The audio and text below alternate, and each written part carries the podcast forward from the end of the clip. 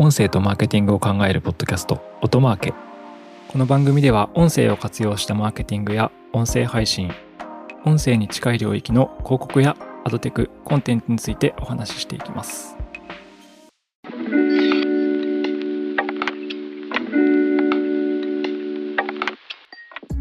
皆さんこんにちは、音なるの八木大輔です。今日は久しぶりに2人でお送りしますというところで、高橋さん。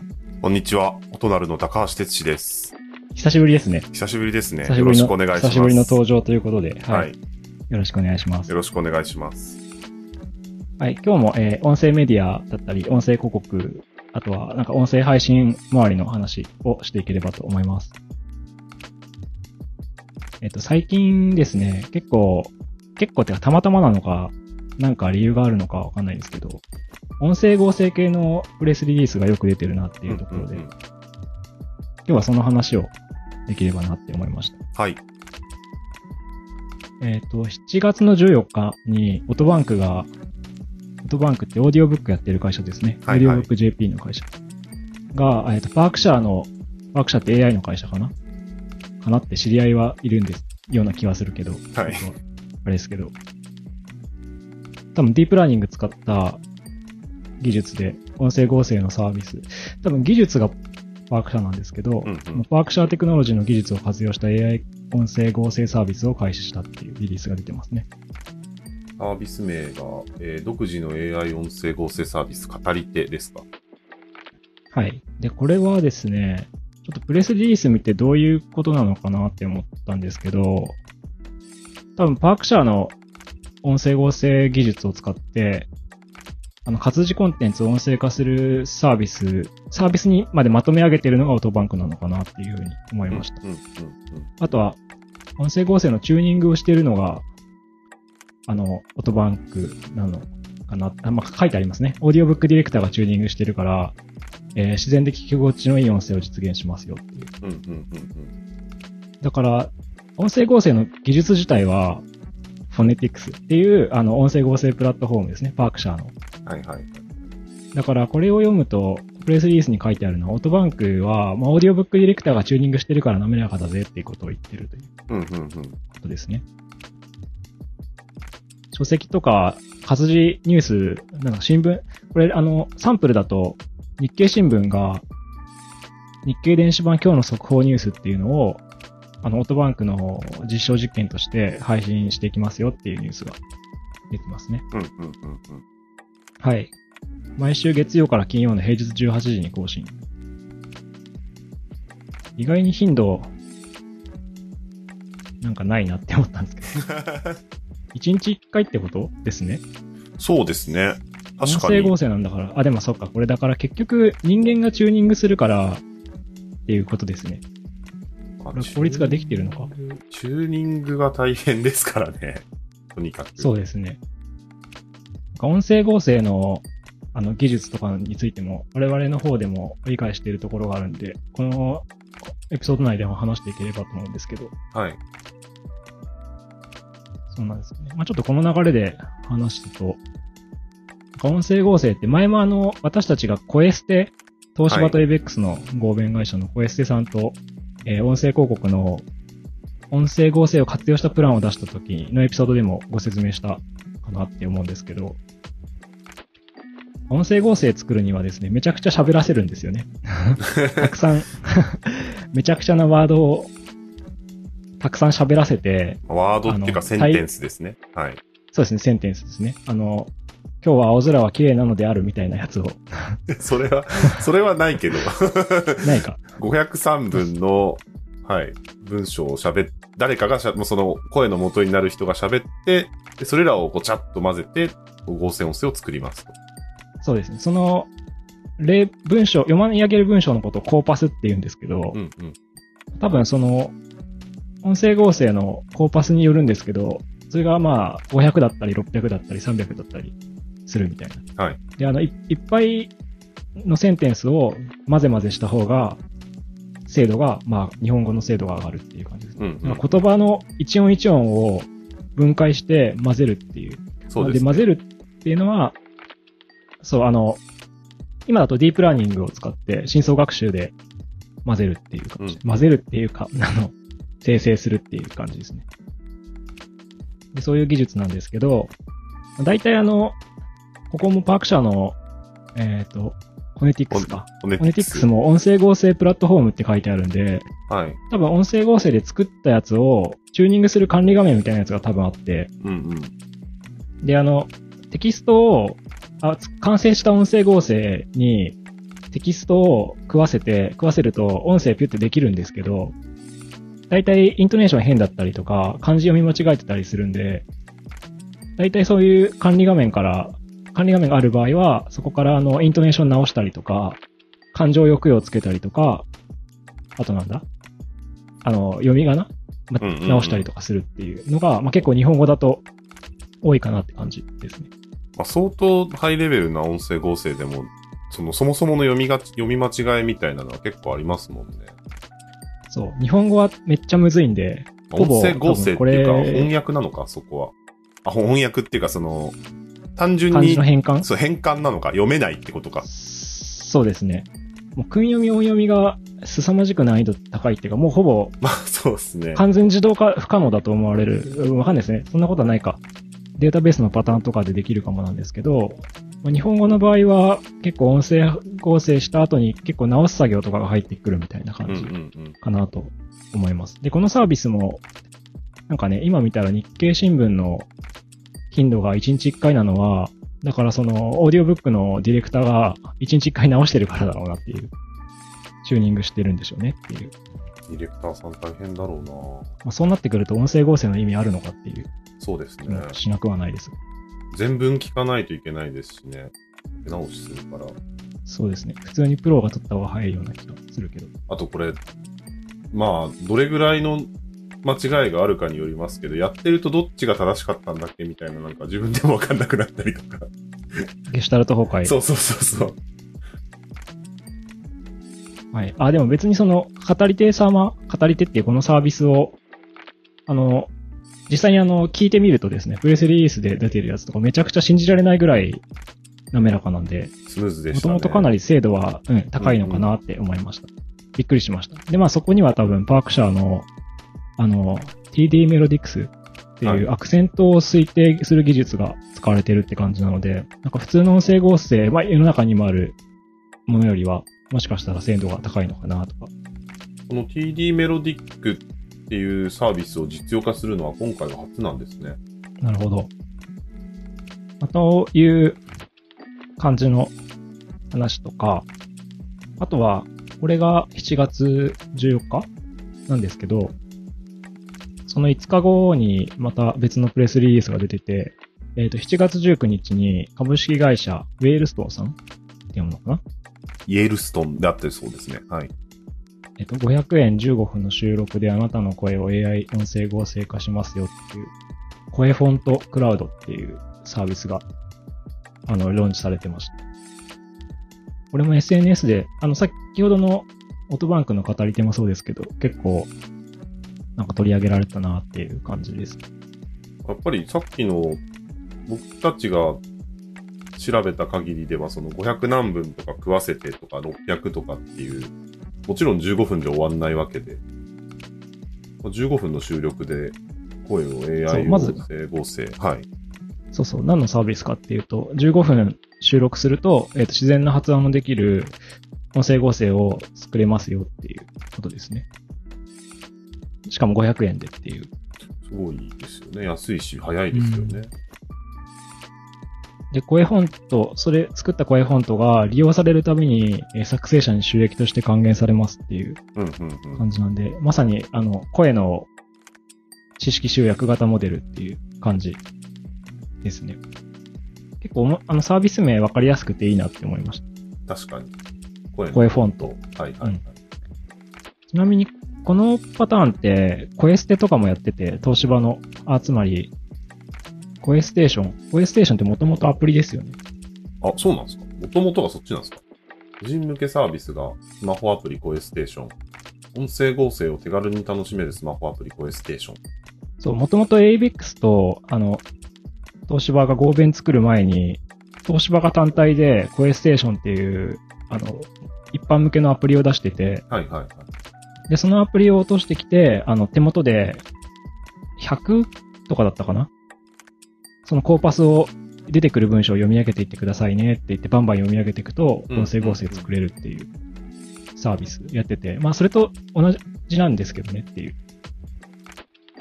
なんですけど、こっちは収益還元しますとかっていう、その仕組みがちゃんとできているのが面白いです。で、前もお話ししたんですけど、なんで我々こんなに音声合成詳しいかというと、昔作ってたんで。出ましたね。はい。音なるは広告会社の前は音声合成作ってた会社だったのでAI ですね。もう一応 AI って何でも言っとけばいいって言うんですけど。いやでも本当にどこかからのエンジンを借りてきて作るとか、それこそどっかのサービスを使って作るとかじゃなくて、自分たちで一から声も取って、機械学習も回して。そう、機械学習っていうかディープラーニング。ディープラーニング、はい。やってたんですよ。で、高橋さんと僕はね、当時静音環境がなかった。たんですけど、503ワード取らなきゃいけなかったんで、うん、コーパスを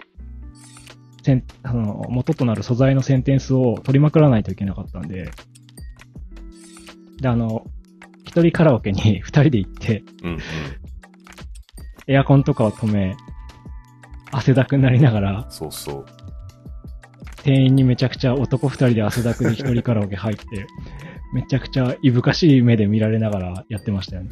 エアコンも換気扇ももう音が入ったらまずいって言って全部切って、はい。でちょっと暑いからあれだけビール飲もうって言って、でビール飲んだから500分喋ろうとするとちょっと眠気がやってくるみたいな感じで。その日僕寝不足でヤギの声をテストで撮ってたんですけど、寝不足でなんかもう503分撮ってる間にちょっと寝るみたいな。喋りながら寝落ちそうになるとかやばい。止まったぞみたいな。今思うとひどい。ことやってましたけど、ひどいクオリティの、まあ、でもそうやって一回やったから、こうやってやっぱり出来上がってきてるものを聞くと、あ、これすごいなとか、これはチューニングしてあるよねとかはやっぱなんとなくわかりますよね。そうですね、すごいその精度の高さとか全然わかりますね。我々が作ってたものもなかなか良かったと思うんですけど、まあ、それ以上にこの今の事業にピボットしていったと。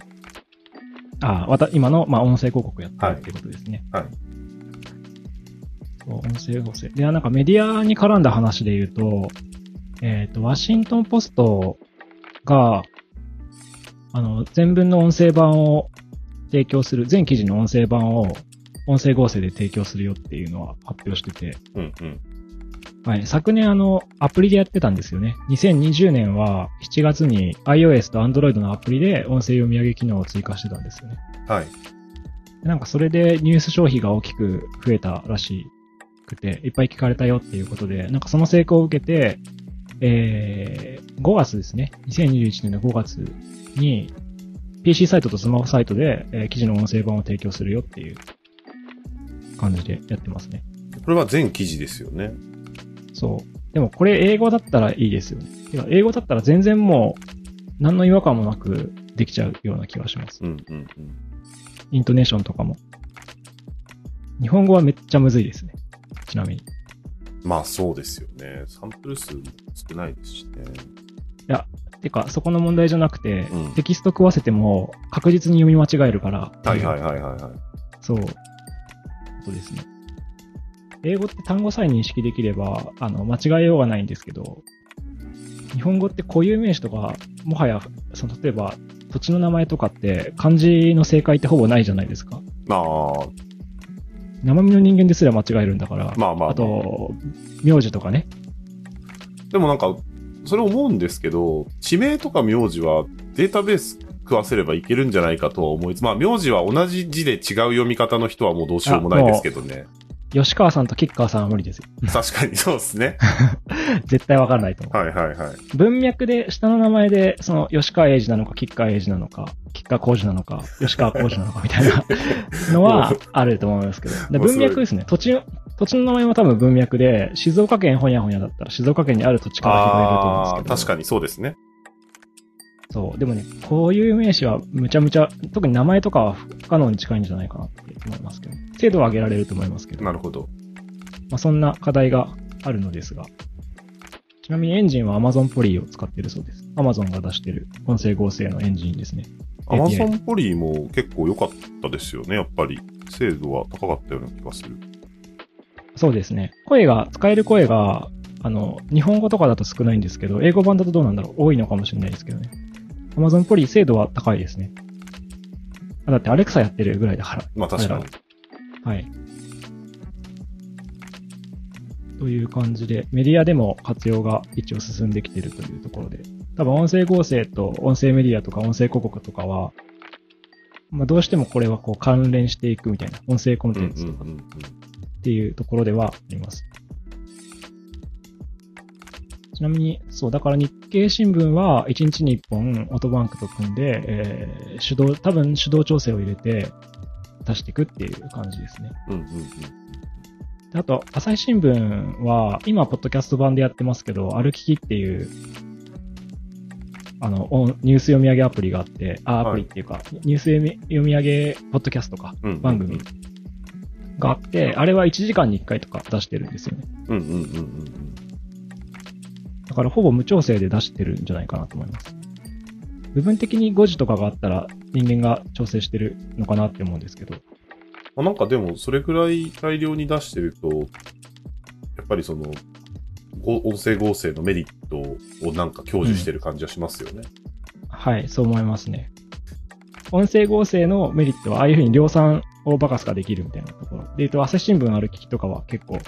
僕は好きなんですよね。なんか更新頻度が高くて、はい、メリットを提供できてる、うん。提供できてる。うんうんうん。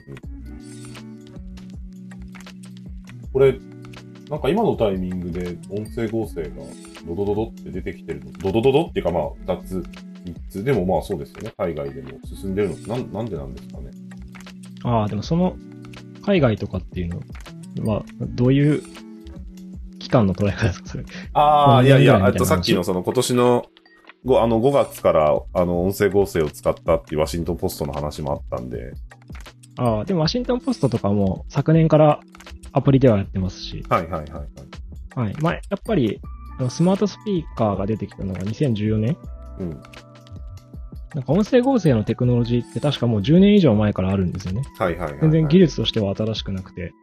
ただ実用化され始めて、まあ5、6年とか経ち始めてるんで、ここ数年はそこで結構技術も上がってますし、うん、あと、技術側の話で言うとディープラーニングがレベルがどんどん上がってるからっていうのはあるみたいですね。なるほど。なんか10年前とかの音声合成って機械学習でやってて、うんうん、深層学習じゃなくて、なんでね、結構荒いんですよね、音声合成が。バリバリしてたり。ディープラーニングってどんどん進歩するんで、かなり滑らかになったりしていくっていうところが大きいかなと思います。なるほど。まあ、順番で言うと実用化されたのが先じゃなくて、ディープラーニングが使えるようになったからなのかなって思いますけどね。でも確かに我々でやった時も全然違いましたもんね。機械学習版とディープラーニング版で。あ、そうそう。比べてやったんですよね。はい、機械学習とディープラーニング版で、バージョンで。なんか滑らかだなって、ディープラーニング版の方が。そうですね。ディープラーニング強くかけまくると、すごい気持ち悪い感じ。はいはいはいはい。表現するの難しいんですけど。なんか流したら面白いかもしれないですけど。そう。なんかオートバンクは、でも結構長くやってたみたいですけどね。関係者の SNS とかを見てると。ああ、そうなんですね。つまり、ここ数ヶ月とかそういう話ではないっぽい。はあはあ。じゃあ偶然じゃないですけど、この時期が重なったのは偶然なんですね。もう一個のサービスと重なったのはそうでしょうね。はいはいはい。うん。まあでも、2、3年のスパンで見てると、定期的に出てくるなって感じがあると思うんで、まあ、ポエステとかもそうですし、はい、カタカナで AI っていう会社が、確か2018年とかに上場してるんですけど、はい、音声合成だけ、業務系の音声合成作ってあげるよソリューションみたいな。うんうんうんうんやってる会社ですけどね、そこでやっぱり上場できたりする規模になってきてるんで、ビジネス活用が進むというまあ、でもこういう音声市場のそのコンテンツ周りとかマーケ周りだけじゃなくて技術的な進歩みたいな部分でも盛り上がりがあるとやっぱり嬉しいというかなんかそういう側面でも盛り上がってるっていうのはいいことだなっていう感じがしますね。そうですね。まあ本当日本語なんとかしてほしいですよね。漢字なんとかならないのかな。イントネーション難しいですよね。ここが解消できればもう一気に進むと思うんですけどね。まあ日本語そうですね。日本語が日本語たるみたいな。アレクサとかがそう販売されたのが遅かったのも結局日本語の音声合成が遅かったからだろうなって思ってて、販売されたのってアレクサの発売って2014年とかがアメリカで、で日本発売ってなんかテストで販売されたのが2017かな、公式で発売されたのが2018年だったと思いますけどっていう感じなので、結局その3年ぐらい後回しにされるっていうそうなんですよね。なかなか日本語は日本語で課題があるなと。はい、まあ、ということで今回は音声合成について話すのは2回目なんですけど、最近リリースが出てたなっていうところで、こういう活用方法どんどん増えてきそうだなと思ったので、そのまあ技術の部分の背景の話とかも交えつつお話ししました。はい。はい、ということで、高橋さんまたぜひ。またよろしくお願いします。